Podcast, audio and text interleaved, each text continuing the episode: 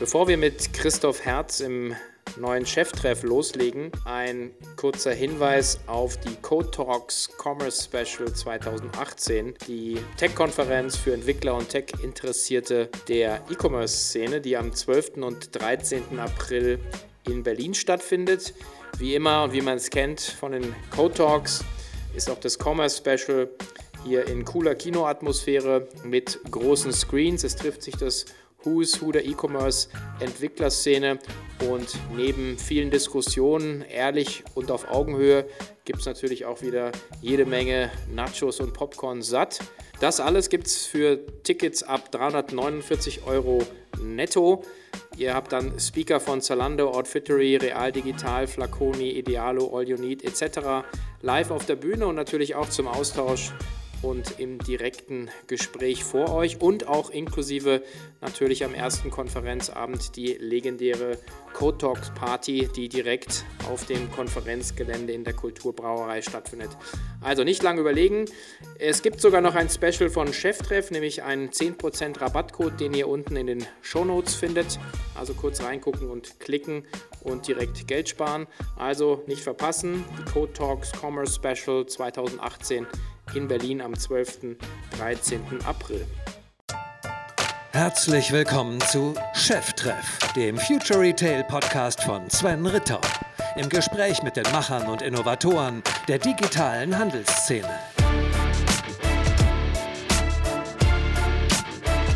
Okay, herzlich willkommen zu einer neuen Ausgabe von Cheftreff. Heute wieder ein kleiner Vorgucker auf die K5-Konferenz am 3. 4. Juli in diesem Jahr in Berlin und auch wieder unter dem Titel David und Goliath oder Davis versus Goliath, also Lösungsanbieter versus Boxschieber. Ich habe nämlich heute hier das große Vergnügen, mit Christoph Herz zu sprechen, dem Co-Founder und CEO von der Celexon Group. Herzlich willkommen, Christoph. Ja, besten Dank, Sven, für deine Einladung. Herzlichen Dank. Ja, vielleicht ähm, erzählst du mal ein bisschen ähm, ja, wer du bist, vor allen Dingen, was, was du und was ihr macht. Ihr seid ja so, doch so ein bisschen äh, so under the radar, kann man so sagen, und ja. ein Spezialist. Auf genau. jeden Fall. Mhm. Ja, mein Name ist äh, Christoph Herz, ich bin CEO und Co-Founder der Selection Group. Wir sind ein, ja, wenn du so willst, ähm, vertikal, horizontal äh, integriertes Handelshaus für Präsentations- und Heimkinotechnik. Also wir haben immer den Produkthorizont Heimkino- und Präsentationstechnik, sprich Beamer, Displays, Leinwände, alles, was so in die ähm, Umwelt reingehört, aber ähm, dann auf ganz vielen verschiedenen Handelsstufen unterwegs mit diversen Brands, diversen Plattformen und ähm, ja, das ist so vielleicht mal ganz grob umrissen. So mhm. die, die, also im Prinzip seid ihr, du hast glaube ich im Vorgespräch auch gesagt, du bist sozusagen Fachhandel für, für E-Commerce. Genau. Wobei ihr sozusagen ja nicht nur ähm, sozusagen den, den B2C-Bereich bedient, sondern mhm. ihr habt auch einen großen Anteil so im, im, im Prinzip im Industriekundengeschäft. Ganz genau, ja. Also wir sind ähm, vielleicht, um das so ein bisschen greifbarer zu machen, in drei Units organisiert. Das eine ist das Eigenmarkengeschäft. Wir haben halt drei verschiedene Brands, mit denen wir selber Produkte produzieren. Dann gibt es als zweites den Bereich Plattformen, wo wir selber Online-Shops betreiben und als drittes dann eben den Bereich Marktplätze und Fulfillment, wo wir ähm, auf öffentlichen Marktplätzen oder geschlossenen Marktplätzen dann Fulfillment anbieten. Und das sind so ganz grob ähm, die drei Bereiche, in denen wir organisiert und tätig sind. Mhm, okay. Und produktseitig, ähm, sagen rückwärts, vorwärts, äh, nach hinten, nach vorne, alles rund um Heimkino, Präsentationstechnik. Genau, ja. Mhm. Was ja auch viel, viel mit, äh, glaube ich, mit, mit Lösungskompetenz auch letzten Endes zu tun hat, oder? Ja, auf jeden Fall. Also wir ähm, glauben daran, dass es halt ja, einen großen, großen Bedarf gibt an ähm, Lösungen. Es gibt heute, die Welt ist ja nicht mehr so online, offline getrennt. Online ist nicht nur noch transaktional, sondern die Welt ist digital. Du hast über viele Kanäle hinweg einfach digitale Ansprüche. Und genauso glaube ich, dass sich der Fachhandel auch ins Netz verlagert und ähm, ja, bestimmte Konzentrationen da stattfinden. Für uns würde ich das auf jeden Fall sagen, für unsere Branche. Und ähm, wir bieten ja quasi ein, ein AV-Medientechnik-Systemhaus, eine Systemhauskompetenz ähm, für unseren Produktbereich online an, eben mit Beamer Shop 24 beispielsweise. Das ist unsere größte und älteste Plattform in dem Bereich, wo wir halt auf der einen Seite online-transaktionales Business haben, keine Frage, aber es sind weniger als 50 Prozent und dann eben noch ähm, mehr als 50 Prozent Lösungsgeschäft, wo wir äh, ganz spezielle Anforderungen dann ähm, für die Kunden planen. Ja, beispielsweise ähm, sind das ganz, ganz klassische Unternehmen, die Konferenzräume einrichten wollen, ähm, dann Schulen, Museen, Universitäten, äh, die Bildungseinrichtungen und so weiter, die sich bedienen oder auch eben äh, Kunden fürs Wohnzimmer, ähm, für ihr Heimkino oder was auch immer, aber die schon Bedarf haben, sich auszutauschen, bestimmte Fragestellungen, ähm, wo einfach Beratungs- und Lösungsbedarf da ist, der sich vielleicht nicht einfach über eine, über eine Boxmover-Plattform so, so realisieren lässt. Wie muss man sich das dann vorstellen? Also dann äh, geht man trotzdem in, auf ein, auf ein sozusagen Online-Interface mhm. und, äh, und kann dann praktisch rückwärts sozusagen, sozusagen vom Raum her kommend äh, die Lösung suchen? Oder? Beispielsweise. Also wir sind ähm, sehr darauf ähm, aus, eben die besten Produktdaten anzureichern. Das drückt sich in Mehrwerten auf den Plattformen aus, äh, beispielsweise auch wieder bei Beamershop 24 mit einer 360-Grad-Ansicht oder auch sehr strukturierten Daten. Wir haben beispielsweise als einzigste Plattform die Möglichkeit, rückwärts die Projektoren zu suchen. Wir interpretieren die Projektionsverhältnisse und ähm, das ermöglicht dir eben ähm, einen bestimmten Projektionsabstand, eine bestimmte Bildschirmbreite einzugeben und in Folge kannst du dann in den kompletten äh, Hunderten von verschiedenen Projektoren, die wir anbieten, dann eben die für dich passende Lösung suchen, was so auf keiner anderen Plattform, äh, zumindest keine, die mir bekannt ist, möglich ist. Du kannst immer nur in Einzelskews reingehen und dann gucken, was kommt sozusagen raus bei dem speziellen Produkt, äh, bei dem speziellen Produkt, aber eben nicht rückwärts, wie wir das anbieten. Und so versuchen wir halt viele Mehrwerte auf unseren Plattformen für eben dieses genau nischige Thema anzureichern, was Anbieter, die jetzt einfach breiter aufgestellt sind, so nicht realisieren können, weil sie nicht in die Tiefe gehen können. Und ähm, das skanieren wir dann eigentlich eben mit einem, ja, ähm, doch, doch äh, sehr offensiven Call to Action, eben mit uns in die Lösungsberatung einzusteigen, um dann die richtigen Produkte zu finden, um eine, eine ganzheitliche Lösung eben zu finden. Ist dann in diesem Verkaufsprozess dann auch immer noch mal eine, eine Rückfrage vom Kunden eigentlich sozusagen Standard dann? Oder? Ja, also das kann man schon sagen und ähm, sind auch sehr spezielle Bedürfnisse. Also ähm, um jetzt mal einen Spezialfall ähm, zu, aufzuzeigen, der doch, doch regelmäßig wiederkehrt, ähm, beispielsweise Kirchen, ja, ganz spezielle räumliche Situation, extrem hohe Decken, sehr hoher, ähm, sehr hoher Projektionsabstand, aber dann vielleicht doch ein relativ kleines Bild. Ja, solche Spezialanforderungen, wo man dann ähm, rechnen muss, was kommt mit bestimmten Optiken, es gibt ja auch Projektoren mit Wechseloptiken zum Beispiel, dann, dann heraus. Ähm, solche Dinge sind, sind für uns halt Alltagsgeschäft. Ne? Und ähm, im Gegenteil zu anderen Fachhändlern, die ja doch nur sehr konzentriert mit einigen Marken arbeiten können, können wir das halt, weil wir uns den ganzen Tag damit befassen, alle Hersteller vertreten, ähm, ja, haben wir einfach ein sehr, sehr gutes Know-how, extrem geschulte, ähm, geschulte Berater. Die Hersteller sind regelmäßig alle zu Produkttrainings bei uns und ich würde sagen, das können wir halt in der Qualität anbieten, ähm, wie viele Systemhäuser das gar nicht gewährleisten können. Mhm. Das heißt, ihr habt auch, auch im Prinzip in den, im Kundenservice sagen ja eine, eine, hohe Expertise dann, oder? Das ja Definitiv, das ist so eine unserer äh, ganz großen äh, Themen. Ähm, wir fragen uns natürlich auch äh, seit Jahren immer wieder, warum dürfen wir überhaupt im Markt stattfinden und äh, klar müssen wir uns äh, ganz dediziert abgrenzen eben von den, von den anderen Boxmovern, von den großen Plattformen und insofern ähm, sind wir immer getrieben von der Fragestellung, was differenziert uns und, und was ähm, gibt uns die Berechtigung auch am Markt zu agieren. Wie groß seid ihr jetzt? Ähm, wir sind jetzt ähm, ja, knapp über 120 Leute, mhm. haben im letzten Geschäftsjahr mit ähm, knapp über 70 Millionen Euro Umsatz abgeschlossen und äh, sind organisiert in circa, ich glaube, ein Dutzend Gesellschaften. Mhm. Okay. Das heißt, aber ihr macht das ja nicht seit, seit vorgestern, sondern ihr seid ja schon, schon ein bisschen länger, äh, länger im Geschäft. Das ist nämlich eigentlich die spannende Geschichte mhm. hier äh, ähm, mhm. von, von euch zweien. Du hast das äh, ja. mit, mit, Matthias zusammen, Hemesat, gegründet. Ne? Genau. Ne? Vielleicht können wir da nochmal einsteigen, weil das ist für mich völlig faszinierend. Also das ist jetzt wirklich so diese aus der Schule raus Unternehmer sein. Ja, in der Tat sind wir schon ein relativ äh, altes Unternehmen. Also wenn du die Gruppe so gesamt nimmst, wie sie sich jetzt geformt hat und wie sie entstanden ist, da sind mittlerweile ja, 15 Jahre vergangen, in denen wir das Geschäft von, von null auf gebootstrapped haben, ähm, ohne fremde Investoren und äh, insofern ähm, sicherlich nicht die, die schnellsten, äh, um, um dieses Niveau jetzt zu erreichen. Äh, von jetzt zuletzt halt eben gut diesen 70 Millionen. Aber ähm, ja, ein solides Setup gefunden im Laufe der Zeit. Wie ist es dazu entstanden oder wie ist es äh, dazu gekommen? Wie ist das entstanden? Also Matthias und ich haben, äh, waren halt in der gleichen Klasse. Ich habe mit 15 angefangen, äh, Internetseiten zu programmieren ähm, für, für lokale Unternehmen, habe ein bisschen bei eBay gedealt. Und Matthias hat sich eben bei eBay zu der Zeit einen Projektor gekauft. Ähm, war nicht wirklich zufrieden, hat, hat das über eBay halt eingekauft, das Produkt. eBay war noch so eine Art äh, Textanzeigenplattform. Ähm, es gab keine What You See is What You Get Editoren, man konnte keine Fotos hochladen, alles musste wirklich rein programmiert werden, sehr statisch. Und da hat er mich halt gefragt, ob ich ihm helfe, das Produkt zu verkaufen. Und dann haben wir zu der Zeit halt mit diesem Deal 200 Mark Gewinn gemacht und haben uns natürlich extrem gefreut äh, im, im, zarten Alter. Naja, und das hat uns halt animiert, dann eben weitere Produkte einzukaufen, die schlecht beschrieben sind, um sie dann aufgewertet zu verkaufen. Also es waren verschiedene Dinge, die, da, ähm, die das beflügelt haben zu der Zeit. Auf der einen Seite eBay ähm, ja eben äh, hatte noch diese Textanzeigen-Ausprägung.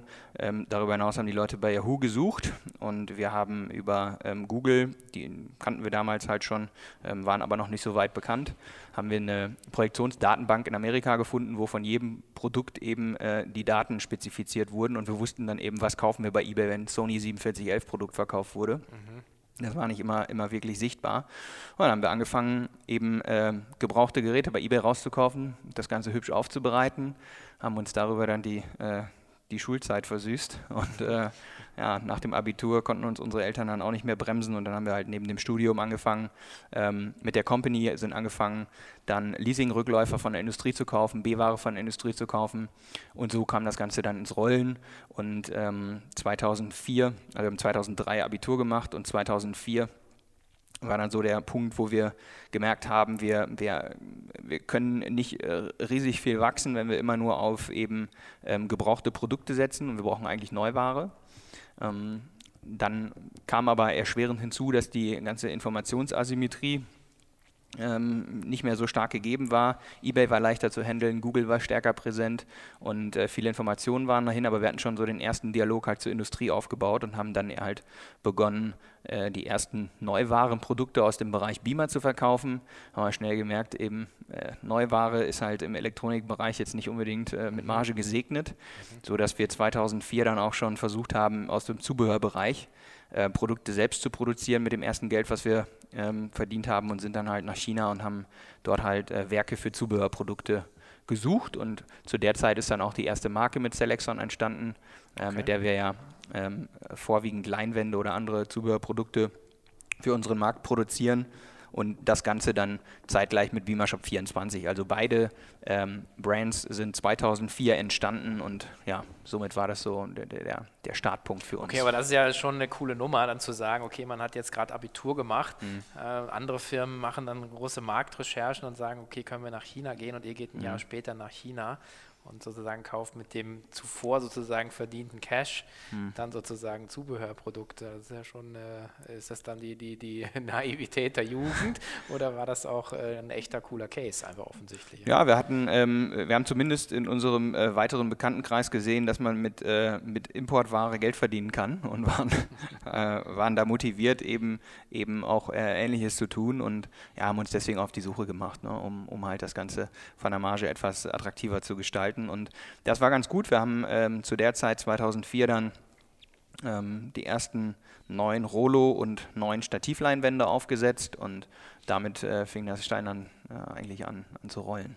Okay. Mhm. Das heißt, ihr habt eigentlich aufgrund sagen, dem Engpass äh, in dem B-Ware Leasing-Rückläufer-Segment, mhm. dann sozusagen Neuware probiert, gesehen, die Marge funktioniert nicht und eigentlich das gemacht, was heute ja sozusagen, sozusagen hier mhm. propagiert wird, also im Prinzip eine vertikal integrierte Marke aufzubauen, genau. also sprich komplett in die Wertschöpfung ja. reinzugehen, um dann halt einfach auch die Marge zu haben und vor allen Dingen auch die, die, die, die Vertriebshoheit. Ne? Genau, das haben wir äh, zu der Zeit eben gemacht. Ja. Mhm aus genau dem Hintergrund. Ja, ja genau. Ja, ja aber ich, ich finde, mhm. das, das sind ja für mich, hat er äh, auch hier die Gelegenheit, den, äh, den Peter Schajawski von, von ja. Schaltec äh, zu interviewen, mhm. der ja ähm, ziemlich ähnlich äh, ähm, gestartet ist, glaube ich, einen Ticken später, mhm. ähm, aber eben auch aus einer persönlichen Motivation mhm. mit DJ-Equipment äh, genau. und hat dann eben auch den Weg nach China ja. gemacht, relativ früh. Und das ist für mich beiderseits so die bisschen so mhm. die, die, die, Hidden Champion Role Models eigentlich für mhm. dieses, was dann sagen ganzen, die ganze VC-Landschaft jetzt sozusagen durch die, durch die Gegend krakeelt. Mhm. Ähm, ja, stimmt. Ja. Das ist ja schon sehr, ähm, also finde ich echt beachtlich, muss ich sagen. Also ja, also das war eben, eben der Start, klar, wir sind da auch relativ naiv angegangen. Äh, so die erste Neuware, die wir gekauft haben von den Herstellern, haben wir die ersten 30 Projektoren gekauft. Das waren zu der Zeit ähm, weiß ich nicht, auch 30, 40.000 Euro Invest. Wir dachten, wir stellen das Ganze dann in den Online-Shop, hatten ja auch kaum Erfahrung und denken, das ist übermorgen weg. So, und dann, dann klebte das wie Blei. Ne? Ist erstmal nichts verkauft worden. Ja. Und dann haben wir uns ins Auto gesetzt und haben äh, Gaststätten und so weiter besucht. Ganz klassisch sind wir von Gaststätte und Restaurant zu Restaurant getingelt und haben dann das Fußballgeschäft versucht, da zu nutzen und den Rückenwind, um die Produkte zu verkaufen. Und ähm, gleiches galt am Anfang auch für die, für die, für die Leinwände. Ne? Wir mussten erhebliche Losgrößen einkaufen, äh, sind da auch ziemlich naiv rangegangen und haben einfach mal dann all in, erstmal Kapital eingesetzt, aber auch ähm, die Mengen halt so ein bisschen unterschätzt, ne? bis wir uns da mal vor Augen geführt haben, auch Nachbestellungen, was es heißt, ein 40-Fuß-Container äh, irgendwie auch, auch von einem Volumen dann, dann zu verdauen und das jetzt nicht nur in Stück, sondern eben auch äh, an Lagerfläche. Ja? Wir haben nämlich bislang alles nur aus dem Keller und aus der Garage gemacht und ähm, das wurde uns ganz kurz vorher klar, was es eigentlich bedeutet, was an Infrastruktur noch folgen muss, aber wir haben halt äh, wirklich äh, einfach nur Vollgas geben wollen. Ja? Und dann musste das alles folgen. Haben wir halt eine kleine Halle angemietet und so weiter. Aber ja, naja, es waren schon definitiv verrückte Zeiten. Mhm. Hey, ich, also wir haben jetzt zu Plus angefangen, äh, natürlich mit, mit, mit Futter. Ähm, mhm. Aber auch relativ schnell gemerkt, dass, dass du im Prinzip auch in dem Zubehörbereich gibt es ja eigentlich keine Marken, das ist eben anders. Ja. So ein Kratzbaum keine Ahnung, mhm. gibt es keine Marke. Ja. Mittlerweile gibt es wahrscheinlich jetzt bloß Eigenmarke. Mhm. Ähm, aber auch da war es relativ schwierig, sozusagen diese, diese Überseekontainer im Prinzip ähm, voll zu kriegen. Mhm. Ihr habt dann, ähm, ähm dann auch ähm, im Zuge dessen so 2008, glaube ich, auch mit der Internationalisierung angefangen. Dann, ne? Genau, wir haben 2004 eben, wo wir die Portale aus der Taufe oder auch die Marke auf der Taufe gehoben haben, so begonnen erstmal uns in Deutschland zu finden, ähm, so den Markt abzutasten, haben uns aber in, ja, dann, dann bis 2006 schon ganz gut entwickelt entwickelt und haben damals dann, dann eigentlich auch schon erkannt, dass wir, wenn wir in, in dieser Nische bleiben wollen und da ein gewisses Wachstum erzielen wollen, dass wir dann die Landesgrenzen definitiv verlassen müssen, um, um auch für die, für die Hersteller interessanter zu sein. Und ähm, haben 2006 schon angefangen, so ein bisschen die Software darauf vorzubereiten. Wir haben ja damals ähm, oder auch heute äh, eigentlich fast alles ähm, nur selbst programmiert und es gab keine, keine Standardprodukte, die man jetzt irgendwie so SaaS-mäßig mal eben aus der Cloud ziehen kann, sondern äh, haben halt ähm, ein Multishop-Mandantensystem aufgebaut, um das Ganze halt auch abzubilden da relativ viel Zeit gelassen, aber 2008 waren wir soweit eben dann das erste Mal ähm, mit einer Auslandsgründung Erfahrung zu sammeln, haben das Ganze dann in die Niederlande transportiert. Wir hatten einen niederländischen Mitarbeiter, haben ihn gefragt, ob wir ein äh, Büro dort eröffnen äh, dann gemeinsam und da war er sofort dabei. Ähm, wir haben ein paar Leute eingestellt, die Sales und Support machen konnten, haben das Ganze halt, dieses ganze Portal übersetzt, Firma gegründet und alles, was da dazugehört, um das Setup zu finden, um das mal auszuprobieren. Wir haben bis da ja auch noch nie irgendwie im Ausland was gegründet. Und ähm, der, der ganze Traffic-Strom war natürlich damals auch noch deutlich konzentrierter. Ja. Das heißt, wir sind in den Niederlanden gestartet und äh, haben AdWords angestellt und drei Stunden später war die erste Bestellung da. Ne? Also mhm. das ging äh, von, von ja, sozusagen Tag 1 an direkt mit Umsätzen ganz gut, ganz gut los und äh, hat uns dann natürlich auch ja, ähm, eigentlich sehr, sehr stark motiviert, sehr schnell in andere Länder zu gehen. Und dann folgten halt die etwas volumigeren Märkte mit Frankreich und England und danach noch äh, ein paar andere westeuropäische Märkte, in die wir expandiert sind. Damit war so aber der Knoten geplatzt. Ne? Damit haben wir es getestet.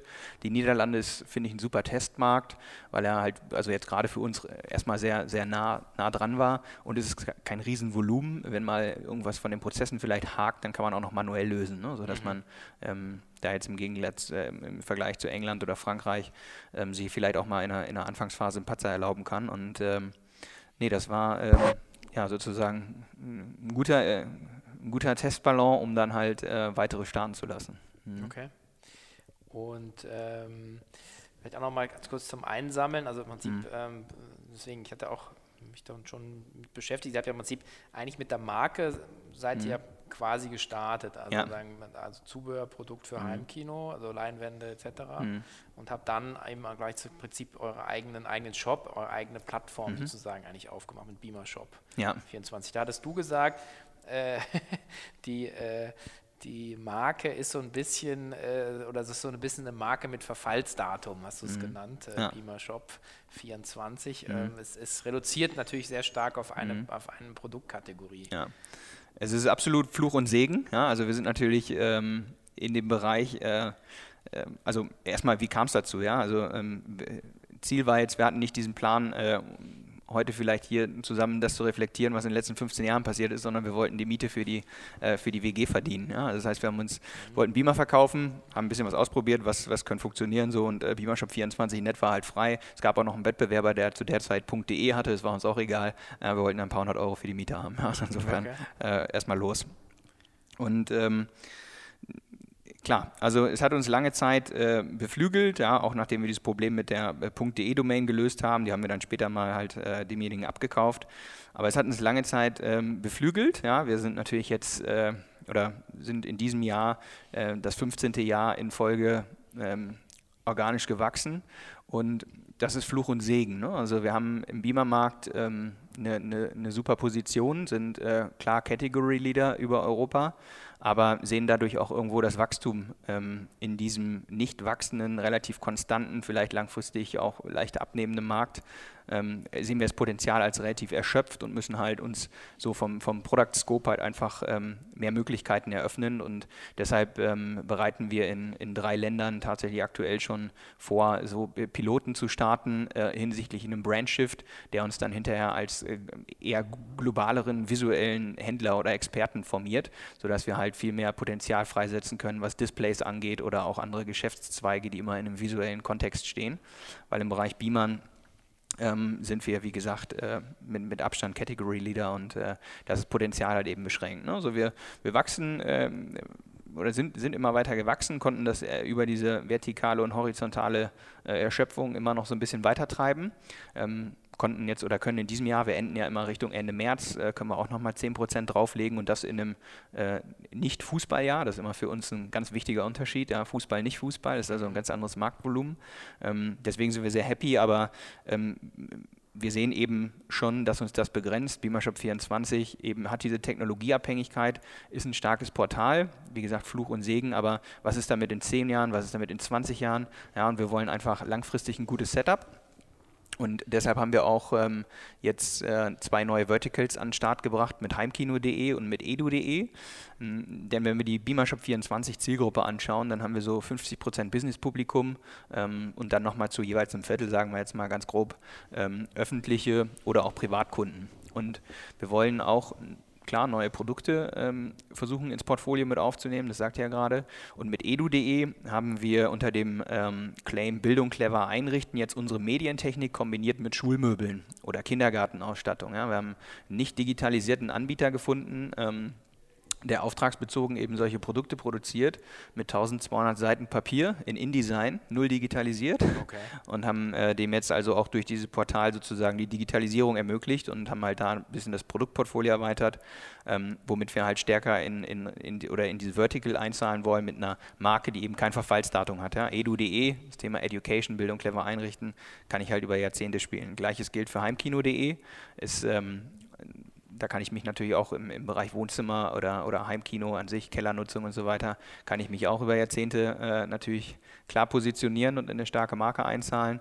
Und das Gleiche müssen wir jetzt eben noch für, ähm, ja, für Beamershop 24 schaffen, dass wir, dass wir da einen Shift hinbekommen, der uns ermöglicht, mit einer europaweiten Marke halt viel stärker aufzutreten. Denn wir sind sehr fragmentiert und ähm, sind deswegen auch ja nicht, nicht wirklich so, so richtig sichtbar, aber in der Nische stark und das müssen wir halt versuchen, etwas, etwas stärker auszukehren. Mhm. Jetzt ähm, habt ihr auch ähm, das Thema Plattformen ja oder, mhm. oder, Marktplätze eigentlich recht, recht schön äh, schon bespielt. Mhm. Ähm, ihr habt auch noch, und das fällt auch noch zur Vervollständigung, ja noch ähm, zwei weitere Marken, nämlich mhm. eine äh, sehr hochwertige, mhm. die eher so für einen stationären Bereich, glaube ich, mhm. äh, zuständig ist, Deluxe mhm. und dann die Ivolum, ich hoffe, ich mhm. spreche es alles richtig aus, das ist die Amazon-Only-Marke. Ja, ja, genau. Ähm, das heißt also, ihr habt mhm. auch schon recht früh erkannt, dass, wir, dass man für einen, einen, Marktplatz wie Amazon im Prinzip, obwohl ihr ja praktisch eure eigenen Marken mhm. produziert, nochmal ein komplett anderes Segment eigentlich äh, an dich anbieten muss, oder? Eine ganz andere Price Range, Funktionalität ja, und so weiter. Genau, also im Markenbereich sind wir so aufgestellt, äh, aufgestellt dass wir halt ähm, Selexon als, als Kernmarke haben, die hat das breiteste Produktprogramm und ähm, wenn man so will, ist das, ist das Mainstream, ähm, wobei das von, von äh, sicherlich von unteren Preispunkten abrundet bis in den äh, hochwertigeren Kanal. Ja, da finde ich also extrem breites Sortiment, ähm, sehr breit gelistet ähm, und, und äh, eigentlich überall auch verfügbar, so durch den Handel oder auch durch die Handelslandschaft in, in Deutschland oder Europa gesehen. Dann äh, das Thema Delux. Delux war eine Akquisition, haben wir 2015 gekauft, ähm, den Hersteller, der ist eher selektiv hochwertig unterwegs, also eher stationäre Brand, ähm, eher wirklich High-End-Produkte. Aber wir haben ähm, eben vor, ich weiß gar nicht, circa zwei Jahren äh, war das, wo wir iVolume eingeführt haben, erkannt, dass wir eben fürs Plattformgeschäft nochmal ganz andere Preispunkte äh, besetzen müssen, weil viele Chinesen ähm, direkt in die Märkte kommen und so weiter. Und wir wollten da ein Stück weit ähm, unsere Kategorie auch von Wettbewerb fernhalten und haben dann über Preispunkte ähm, eben mit iVolume es glücklicherweise geschafft, da auch ziemlich zuzumachen, sodass wir ähm, ja, dass der Markt da relativ schwierig zu attackieren ist. Mhm. Ja. Okay. Und ähm, dann eben der Schritt weiter, mhm. dass ihr, ihr spiel, bespielt ja dann nicht nur Amazon, ihr bespielt ja auch eine Reihe mhm. anderer Marktplätze. Ne? Ja, ist richtig. Also wir haben ähm, einmal, wir unterteilen das sozusagen in, in, in Public und Exclusive. Ja, also Public alles, was sämtliche Onliner machen. Du spiegelst einfach das Portfolio auf, auf Ebay, Amazon und so weiter wie andere. Äh, das kann jeder machen, aber wir haben auch eben ähm, exklusive Partnerschaften, wo wir Kontraktfulfillment-Partner sind für größere Plattformen, ähm, denen das Produktportfolio einfach zu nischig ist. Ne? Und die sagen so Longtail-Bereich Bereich, ich habe andere Kernmärkte, womit ich halt Geld verdiene. Ähm, und da haben wir dann Kooperationen, wo wir die gesamte Plattform bespielen. Mhm. Okay. Ähm, das heißt, ihr macht praktisch exklusiv äh, sozusagen Sortimentsgestaltung, Fulfillment ja. etc., weil, weil genau. sich der, der mhm. Marktplatz das im Prinzip eigentlich nicht selber zutraut, oder? Ja, ganz genau. Also ähm, die, die großen Marktplätze haben halt regelmäßig keine Lust darauf, ähm, eben für so, ein, für so ein nischiges Produkt äh, Produktmanager zu haben. Äh, dann ist es sehr kapitalintensiv, es ist Technologie und ähm, das macht es halt nicht alles sonderlich attraktiv. Und äh, wir haben durch dieses Europa-Setup halt eine sehr, sehr, sehr hohe Verfügbarkeit, haben alle Hersteller ähm, in der Gruppe verkauft verkaufen wir ähm, mehr Projektoren, als, ähm, als es zum Teil Marktvolumen gibt in den Ländern, wo wir sind. Also wir haben äh, so viel Anlage auch aus dem Bereich Spare Parts und so weiter, dass wir da natürlich ähm, wirklich ein super Partner sind für so größere Plattformen und insofern ähm, ja, haben wir da auch ganz gute Kooperationen am Start mhm. und äh, es funktioniert ganz gut. Mhm. mhm. Okay. Die die Frage, die ja immer im Raum steht, ist ja sozusagen, wie lange ist, ist sowas eigentlich äh, zu verteidigen? Also stellst du mhm. dir wahrscheinlich auch äh, jeden mhm. Morgen, ja. jeden Abend. Ähm, es gibt ja die Stimmen im Markt, die sagen, ah, Amazon äh, frisst alles. Mhm. Ich glaube an, so ein, an, an, so ein, mhm. an so ein Szenario gar nicht. Mhm. Ähm, was wären denn aus deiner Sicht die, die, die, eben die Barrieren, die ihr jetzt aufgebaut habt, ohne dass ihr euch darauf ausruht, das ist mir schon klar, aber was mhm. glaubst du, was, was, was schützt euch davor? Klar, also ähm, das muss man klar sagen, dieser ganze Marktplatzbereich ist, äh, ist total austauschbar. Ne? Also da, da sind wir einer von vielen, wenn man es jetzt nicht über dieses Kontraktfulfillment unterhält, ähm, dann kann bei Amazon und Ebay kann natürlich jeder die, die Ware natürlich ganz genauso einstellen, sofern er diese Ware beziehen kann und ein Partner der Industrie ist. Ja? Das ist natürlich auch schon, oder damit fängt die Hürde ja eigentlich an. Ja. Und ähm, also ich glaube, ähm, das ist auf der Seite, ähm, was schützt uns eigentlich, sind das natürlich Partnerschaften zu den Industrieherstellern, aber es ähm, ist auf der eigenen Seite natürlich auch das, was wir aufbauen, um die Produkte zu vermarkten. Ähm, eben das, was wir an, an äh, Kunden-Usability einfach bieten, dass wir, dass wir an Lösungs, ähm, an, an Lösungsgeschäft auch zusätzlich anbieten und eben diese Verbindung zum Kunden. Ja? Also wir sind da einfach sein, sein Value-Add-Partner, der deutlich mehr bietet als jetzt eine nackte Transaktionsplattform. Und das versuchen wir an vielen Stellen daraus zu arbeiten. Und äh, klar gehört da viel zu. Also Markteintrittsbarrieren sind natürlich diese ganze, der ganze Softwarebereich ist, ist sehr komplex. Ähm, diese ganze ähm, eben eben Lagerhaltung äh, von, von Spare Parts und so weiter, das hat ja schon eine gewisse Komplexität und äh, gebraucht auch einfach eine, eine gewisse Verkaufshistorie, um da richtig zu forecasten und auch wirtschaftlich forecasten zu können. Mhm. Und ich glaube, das ähm, ja, hält die Markteintrittsbarriere hoch in dieser Spezialnische. Und deswegen glaube ich, dass wir ähm, für den Bereich eigentlich eine, eine sehr gute Ausgangssituation haben.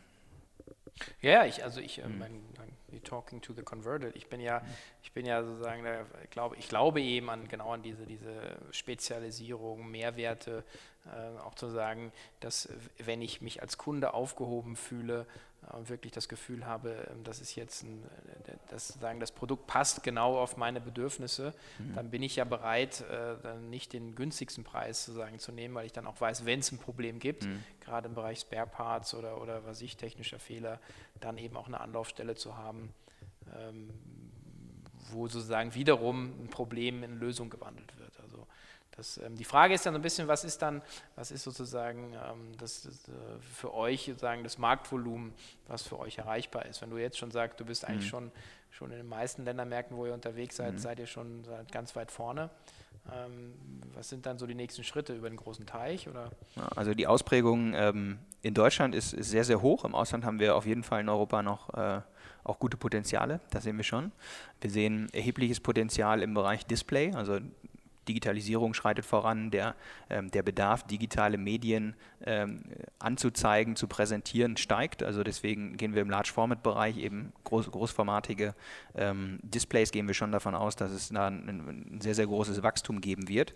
Und ähm, es gibt eben Produktbereiche in diesem visuellen Markt, wo wir halt schon draus, drauf setzen, wo wir daraus schöpfen, dass wir da noch große Potenziale haben. Und äh, über einen großen Teich in bedingt. Ja? Also wir haben, ähm, wenn du eben diese Units siehst, die wir haben, dann sehen wir das nicht für den Plattformbereich, weil da ist die Markteintrittsbarriere halt auch enorm hoch. Für unsere Marken haben wir das im, äh, im letzten Jahr gestartet. Also wir sind im in 2017, letztes Jahr zu Beginn, eigentlich so richtig in Amerika gestartet und bieten jetzt eben auch über die Plattform, ja, äh, da ist Amazon natürlich extrem positiv für uns und sehr wünschenswert, weil es uns eine Infrastruktur gibt, jetzt unsere, unsere Marke auch in Amerika anzubieten. Also wir versuchen gerade auch in Amerika Fuß zu fassen und sind mit der Selexon-Marke jetzt seit letztem Jahr da aktiv und ähm, ja, machen mittlerweile auch schon siebenstellige Umsätze vor Ort. Okay. Also insofern ähm, würde ich sagen, so der erste Schritt ist getan, aber ähm, sicherlich haben wir da auch noch, äh, sind wir da ganz am Anfang. Ne? Also da gibt es Potenzial, ja, ähm, aber nicht fürs Handelsgeschäft. Ne? Okay. Da gibt es halt kaum Synergien und ist ja doch nochmal äh, ein ganz anderer Markt mit einer ganz anderen Komplexität. Aber ähm, jetzt eben für unsere eigenen Produkte, die wir herstellen, ist das schon eine, eine sehr, sehr hohe, hohe Chance, die wir sehen, auch eben in, in Märkten äh, unterwegs zu sein, op zu operieren, wo wir jetzt noch nicht tätig sind. Das heißt also, äh, sagen 100 Millionen, 500 Millionen oder irgendwas? Naja, also dreistellig zu werden ist auf jeden Fall ein Ziel. Ja, okay. und äh, ja, das äh, ist erstmal das, das Ziel, was wir, was wir vor Augen haben, wo wir natürlich auch darauf hinarbeiten. Ähm, aber es ist nichts fürs nächste Jahr. Ne? Also ähm, weil wir aber auch immer durch diese Philosophie-Thematik, dass wir mit eigenem Geld arbeiten, ähm, eher sehr solide, sehr solide äh, nach vorne gehen, ähm, machen wir lieber äh, kleinere, solidere Schritte, als jetzt komplett sehr experimentell unterwegs zu sein und dann vielleicht auch ein, ein sehr, sehr hohes, äh, insbesondere Kapitalrisiko einzugehen. Und ähm, ja, mit, mit Bedacht äh, steuern wir darauf zu, aber ähm, wir möchten natürlich auch, auch eben sehr solide und, und gesund das Ganze erreichen und jetzt nicht nur das äh, äh schnell aufpumpen. Ne? Insofern äh, ein Schritt nach dem anderen. Ist denn die, ich meine, ihr seid ja jetzt äh, zu zweit gestartet, mhm. ihr seid auch immer noch zwei Gesellschafter. Ja.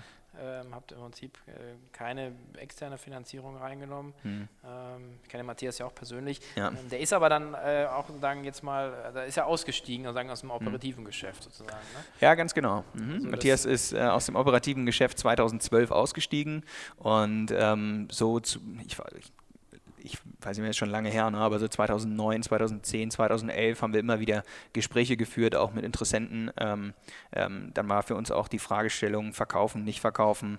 Äh, und dann fragt man sich natürlich auch, was, was treibt einen so, warum macht man das? Äh, ähm, Geht es am Ende um Geld oder äh, was ist eigentlich so der Inhalt? Und äh, für Matthias war es halt schon sehr interessant, ähm, ja, sich irgendwo äh, seinen privaten Themen zu widmen und äh, vielleicht auch verstärkt um Hobbys und so weiter zu kümmern. Und ähm, für mich ist es seit der Schulzeit immer der Internetmarkt gewesen. Ich finde das wahnsinnig spannend, wahnsinnig dynamisch und ähm, dann ähm, anstelle zu verkaufen, habe ich Matthias halt vorgeschlagen, dass ich das Geschäft ähm, weiter operativ betreue. Ja. Wir teilen so die Chancen und Risiken, die das Geschäft mit sich bringt und ähm, ich habe halt wahnsinnig Lust, das Ganze ähm, weiter äh, weiter auszubauen und solange ich das Ganze nicht verwalten muss, sondern wirklich entwickeln kann, ähm, solange habe ich ihm auch gesagt, mache ich das total gerne, weil dann, dann ist es genau das, was ich machen möchte. Und ähm, so haben wir eigentlich ein gutes Setup gefunden. Ne? Also, dass wir auf der Kapitalseite einfach 50-50 äh, beteiligt sind an den Gesellschaften, aber äh, ich einfach meine Zeit sozusagen als Unternehmen verkaufe, um als Geschäftsführer der Gruppe dann eben tätig zu sein. Und das finde ich ist ein gutes Setup und wir machen das jetzt ja im Oktober diesen Jahres schon sechs Jahre. Ja, wenn du so die klassischen äh, Multiple-Bänder siehst äh, bei, bei, bei Exit-Szenarien, dann äh, würde ich auch heute sagen, dass wir ähm, dass wir damit ganz gut gefahren sind. Ich weiß nicht, bei wie viel, bei welchem Umsatz er ausgestiegen ist, aber ähm, ich würde sagen, gefühlt ungefähr bei der Hälfte. Ähm, und, und somit haben wir uns schon weiterentwickelt und gesund weiterentwickelt. Und darum sind wir auch, äh, ja, beide, beide ziemlich zufrieden mit der Situation, wie wir uns damals entschieden haben. Und ich bin es auch nach wie vor. Ähm, es war total spannend, was wir alles machen konnten. Ähm, wenn du so diese ganze Unternehmensgeschichte siehst, ja, dann ähm, war das so von, von eigenen Päckchen packen aus der WG, dann war das Halle, dann war das, waren es die ersten Angestellten, ähm, dann war es die Internationalisierung. Äh, 2014 haben wir dann unseren Hauptwettbewerber gekauft, das war die erste Akquisition, war auch mal irgendwie cool, ähm, sowas zu begleiten und zu erleben. Und so kamen halt immer, immer spannende Themen, jetzt zuletzt Amerika und äh, ich glaube halt auch dran, dass noch zukünftig spannende Themen kommen und insofern bin ich zufrieden, dass wir das so aufgesetzt haben und äh, ja, wir ähm, sind beide fein damit. Ja, ich äh, bin es auch, äh, deswegen hatte ich auch gefragt, weil ich mhm. auch glaube, finde, das ist nochmal eine, äh, eine, Richtung, in die man äh, denken kann, die so diese Generation Exit mhm. ähm, oder Schöne Formulierung, ja. Die sozusagen ja ähm, mhm. 2007, 2008 so ein bisschen an den Start gegangen ist, gerade mhm. im, im, ganzen Handels- und E-Commerce-Bereich. Ähm, da kommt es einem ja so vor, als ob es immer darauf geht, viel Geld rein, groß mhm. machen, mhm. verkaufen und dann sozusagen das nächste Ding, was ja jetzt sehr anders ist, wenn man es wie ihr jetzt gebootstrap hat oder eben äh, Christoph Behn mhm. von der Kartenmacherei, den ich äh, auch demnächst hier im, im, im, Cheftreff haben werde, der mhm. ähnlich äh, vorgegangen ist, der natürlich auch extreme Durststrecken mhm. ähm, auch, auch hatte. Man sieht ja immer nur, wenn man auf den Gipfeln steht, mhm. aber wenn man durch, die, durch den dunklen Urwald mit der Machete muss und keiner da ist, äh, dann, mhm. dann, äh, dann, das sind ja auch Situationen, die man da auch hat. Aber sagen, ähm, also im Prinzip die Frage ja ein bisschen, was, was ist dann deine Passion? Ja? Die Passion ist dann Gestalten, Wachstum zu bauen, oder? Genau, ähm, ich möchte wachsen, ich möchte äh, Märkte erreichen und ähm, ich möchte in den Marktsegmenten, wo ich unterwegs bin, halt äh, ja, relevant, äh, ein relevanter Player sein. Mhm. Und ähm, in dieser ganzen E-Commerce-Struktur, finde ich, ist das halt was haben wir alles erlebt so in der Zeit, ja, also an, an, an Digitalepochen sozusagen schon, wenn man es unterteilt. Ähm, das finde ich, äh, ist halt immer wieder eine Herausforderung, sich da anzupassen und die Weichen so zu stellen, dass das halt weiterhin funktioniert. Und äh, auch jetzt, wenn man schaut, was halt alles vor uns liegt mit Plattformökonomie, mit künstlicher Intelligenz und so weiter, wird es ja umso spannender auch weitergehen. Und äh, das halt zu begleiten und nicht nur in der Zeitung zu lesen, sondern aktiv Weichen zu stellen für ein bestimmtes Produktsortiment, äh, für solche Themen, äh, ist aus meiner Sicht einfach äh, ein Traumjob. Also ich mache es extrem gerne und kann mir nichts Besseres vorstellen. Mhm. Ist auch eine spannende äh, andere Komponente mhm. beim Thema ist, äh, das zumindest meine Erfahrung so im direkten Umfeld ist, dass äh, die, die dann verkauft haben, mhm. ähm, stehen dann natürlich zum einen vor der, der, der Sinnfrage, ja. äh, aber sie stehen auch vor der Frage, wie, wie lege ich jetzt mein Geld an, mhm. wie verzinse ich jetzt eigentlich das Kapital, was mhm. ich habe und dann hast du immer dieses Principal Agent Problem, mhm. also du gibst es irgendeinem Dritten, ja. Äh, der wahrscheinlich nicht so gut ist wie du selber, wenn du es mhm. halt in einem unternehmerischen Umfeld mhm. selber einsetzt. Also das ist ja auch nochmal, ihr sitzt ja praktisch auf, ihr verzinst ja praktisch euer eigenes Kapital, solange es halt läuft. Mhm. Ja. ja. ich finde auch, also dieses Thema Exit wird mir auch äh, persönlich ehrlich gesagt zu positiv dargestellt und, und äh, zum Teil ist es ja wirklich, äh, stehen die Gründer mit dem Rücken zur Wand, ja, haben extrem wenig, äh, Anteile sind vielleicht verwässert so, und haben nur einmal im Leben die Chance, dann tatsächlich Geld zu verdienen. Das ist der Exit. Ja. Also zum Teil finde ich ist der Hintergrund, warum das passiert, gar nicht so schön und ähm, insofern finde ich es auch nicht nur Ziel, ja, oder, oder, oder, auch gar nicht so cool, immer nur eine Company zu bilden, um sie dann nach ein paar Jahren abzustoßen. Also ähm, ich finde es schon schön, äh, auch, auch langfristige Themen aufzubauen, zu erhalten äh, und halt voranzubringen. Ne? Deswegen finde ich dieses Thema Exit auch, ähm, auch nicht, nicht interessant. Ne? Es gibt sicherlich äh, gute Gründe, warum Leute sich damit beschäftigen, aber äh, per se äh, kann ich nicht erkennen, dass das jetzt was extrem Smartes ist, äh, immer einen coolen Exit hinzulegen. Ja? Also ähm, für, für mich kein, kein, kein super, super interessantes Ziel, ehrlich gesagt. Ne? Und äh, finde ich auch häufig zu positiv dargestellt.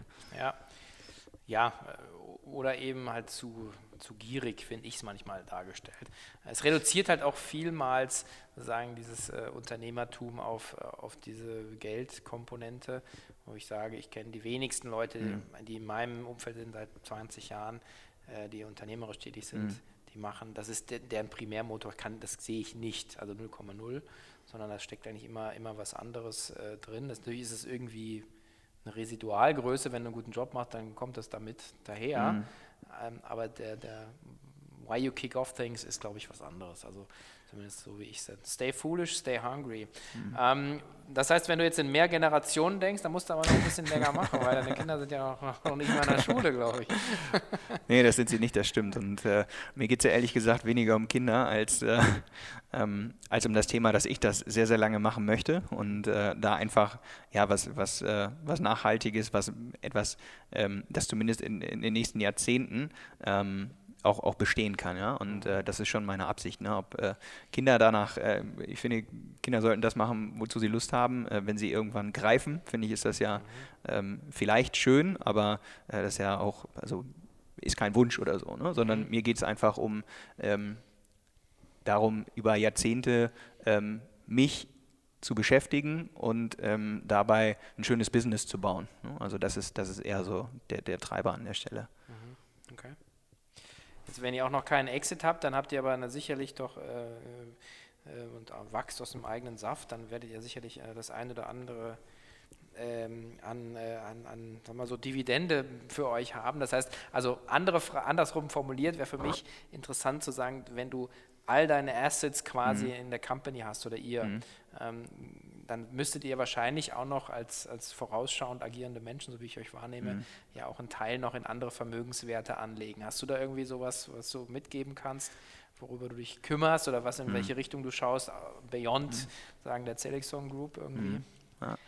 Also äh, ganz grundsätzlich äh, ist es natürlich so, dass man äh, nicht auf eine Karte setzen sollte und insofern ähm, sind wir natürlich jetzt nicht nur 100% äh, äh, in Selexon finanziert äh, bzw. investiert. Mhm. Also ähm, natürlich gehört es dazu, irgendwie zu diversifizieren und das, das ähm, tue ich jetzt, kann ja nur für mich sprechen, ähm, natürlich durch, durch andere Investments. Ne? Also mhm. jetzt weniger im Bereich ähm, jetzt als Business Angel oder, oder sonstiges. Ja, ich finde äh, die Opportunitätskosten, die du da einfach hast, viel zu hoch, um ähm, also jetzt wenn du in, in, dich mit diesen ganzen Startups auseinandersetzt, die Businesspläne sichtest, wirklich guckst, was sind das für Leute und das wirklich elementar äh, oder, oder jeden Tag wirklich irgendwie mit vorantreiben willst, wenn du dich da nicht blind verlassen kannst, finde ich, ist es einfach in keinem Verhältnis zum, äh, zum, zum Wert, was du auf deiner eigenen Seite halt äh, auch, auch irgendwie aufbauen kannst. Und insofern ähm, ähm, klar sind wir oder ich äh, natürlich im, im Bereich Tech-Aktien und so weiter auch unterwegs. Ja. Global, äh, euer, euer Vehikel natürlich äh, ist da ja auch, auch mit am ja, Start. Du bist ja, ja, einer, der, der, der, der früh an die Idee geglaubt hat und, ja. Äh, und äh, Unterstützer dieses, mhm des Glory-Projekts. Insofern ja, vielen Dank. Ja. Also auch nicht zu seinem Schaden, muss ich sagen, bisher. Nein, das stimmt. Also well done. Ne? nee, also äh, Tech-Aktien finde ich interessant. Das äh, eigene Unternehmen, klar, ist, ist äh, schon irgendwie unser Fokus. Ähm, wir haben da auch viel Infrastruktur. Wir haben äh, jetzt gerade noch eine neue Halle gebaut, haben insgesamt über 11.000 Quadratmeter auch äh, am Standort in Emstetten. Und ähm, so, so, eine Infrastruktur stellen wir dann ja quasi auch zur Verfügung. Insofern haben wir auch Investitionsmöglichkeiten immer wieder gefunden, auch in der eigenen Firma, aber klar, sollte man streuen. Gut. Ist denn der Standort, apropos Emstetten, ein mhm. potenzieller Nachteil für euch? Ihr seid, glaube ich, auch noch in Köln, ne? Ja, genau. Also nach der Akquisition der Projektor AG haben wir, also ist ja der Zukauf in 2014 gewesen, unser damaliger Hauptwettbewerber, ähm, sind wir mit dem, mit dem äh, Sales äh, von der AG vor Ort geblieben und das war in der Tat gut, weil wenn wir jetzt gerade ähm, so für, für die internationalen Märkte schauen, ähm, Native Speaker äh, findest du natürlich in, in, in Köln ganz anders als eben in Emstetten. Und äh, insofern, wir haben in Emstetten zwar ein sehr gesundes Umfeld, wir haben die, die Uni von Münster und so weiter und Münster ist natürlich extrem mhm. ähm, lebenswertes Städtchen. Insofern ist das eine gute Region, aber zum Teil limitiert. Ja, gerade das Internationale fehlt natürlich völlig und da war Köln beispielsweise jetzt ähm, eben eine super Möglichkeit, um da auch ähm, eben äh, Schweden zu finden, Franzosen zu finden, Spanier zu finden und so weiter. Ja, eben was du so brauchst, um auch in den anderen Märkten aktiv zu sein. Aber insgesamt fühlen wir uns in dem Städten wohl und äh, im Vergleich zu Berlin äh, hast du natürlich nicht irgendwie fünf coolere Startups auf dem Weg äh, zur Arbeit. Und ähm, so, wir haben ein super Team, die sich auch sehr bewusst so für unsere Company entschieden haben und dieses Flair und äh, die Kultur auch sehr, sehr schätzen. Okay. Es wäre noch zum Abschluss meine Frage noch, weil du ja auch sehr, sehr jung, ja, von, mhm. der, von, der, von der Schule sagen, in die Unternehmerrolle geschlüpft bist. Ähm, also wie, wie, wie hältst du dich dann so up to date? Also was, mhm. äh, wenn du wirst auch einen vollen Tag haben, hast du Familie, also mhm. was, was machst du, Inspirationsquellen, suchst mhm. du einen Austausch oder ja, also ähm, klar, das Netzwerk ähm, im E-Commerce ähm, finde ich natürlich schwer interessant, ja, da einfach mit verschiedenen Leuten zu sprechen. Äh, die einschlägigen Blogs und so weiter lese ich natürlich auch und äh, die ganzen Startup-Medien, die es da so gibt. Äh, ich finde äh, wahnsinnig viele Konferenzen ähm, super spannend. Wir sitzen ja jetzt hier auch äh, mehr oder weniger im Umfeld der, der Internet World, also die K5 ist interessant. Ich finde Noah super.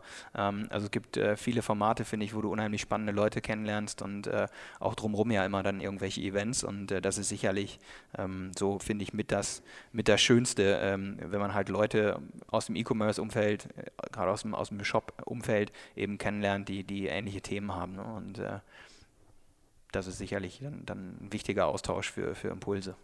Ja, und ich kann auch nur jedem ans Herz legen, am 3., 4. Juli in Berlin aufzuschlagen, weil dort der Christoph nämlich äh, auf der Bühne endlich mal sein wird. Da freuen wir uns oh sehr ja. drauf. Und zwar als äh, einer der Davids.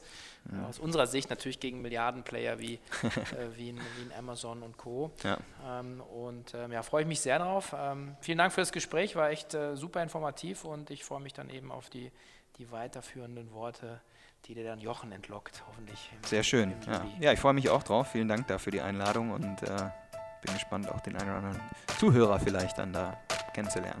Genau. Also, danke dir. Danke. Ja, wir machen gleich weiter in der Reihe David versus Goliath. Märkte im Umbruch bzw. Chancen ergreifen. Und zwar in der nächsten Ausgabe mit dem Gründer und Chef von der Kartenmacherei, Christoph Behn, auf den ich mich sehr freue, der eine super spannende Geschichte zu erzählen hat, wie er eigentlich komplett ohne externe Finanzierung seine Firma auf mittlerweile zweistellige Millionenumsätze aufgebaut hat und auch hochprofitabel weiter wächst. Also freut euch drauf. Und an dieser Stelle natürlich auch nochmal ein herzliches Dankeschön an unseren Sponsor dieser Ausgabe, die Code Talks Commerce Special 2018, die ja am 12. und 13. April in Berlin stattfinden wird. Alles weitere zu dem Code Talks Commerce Special findet ihr in den Show Notes.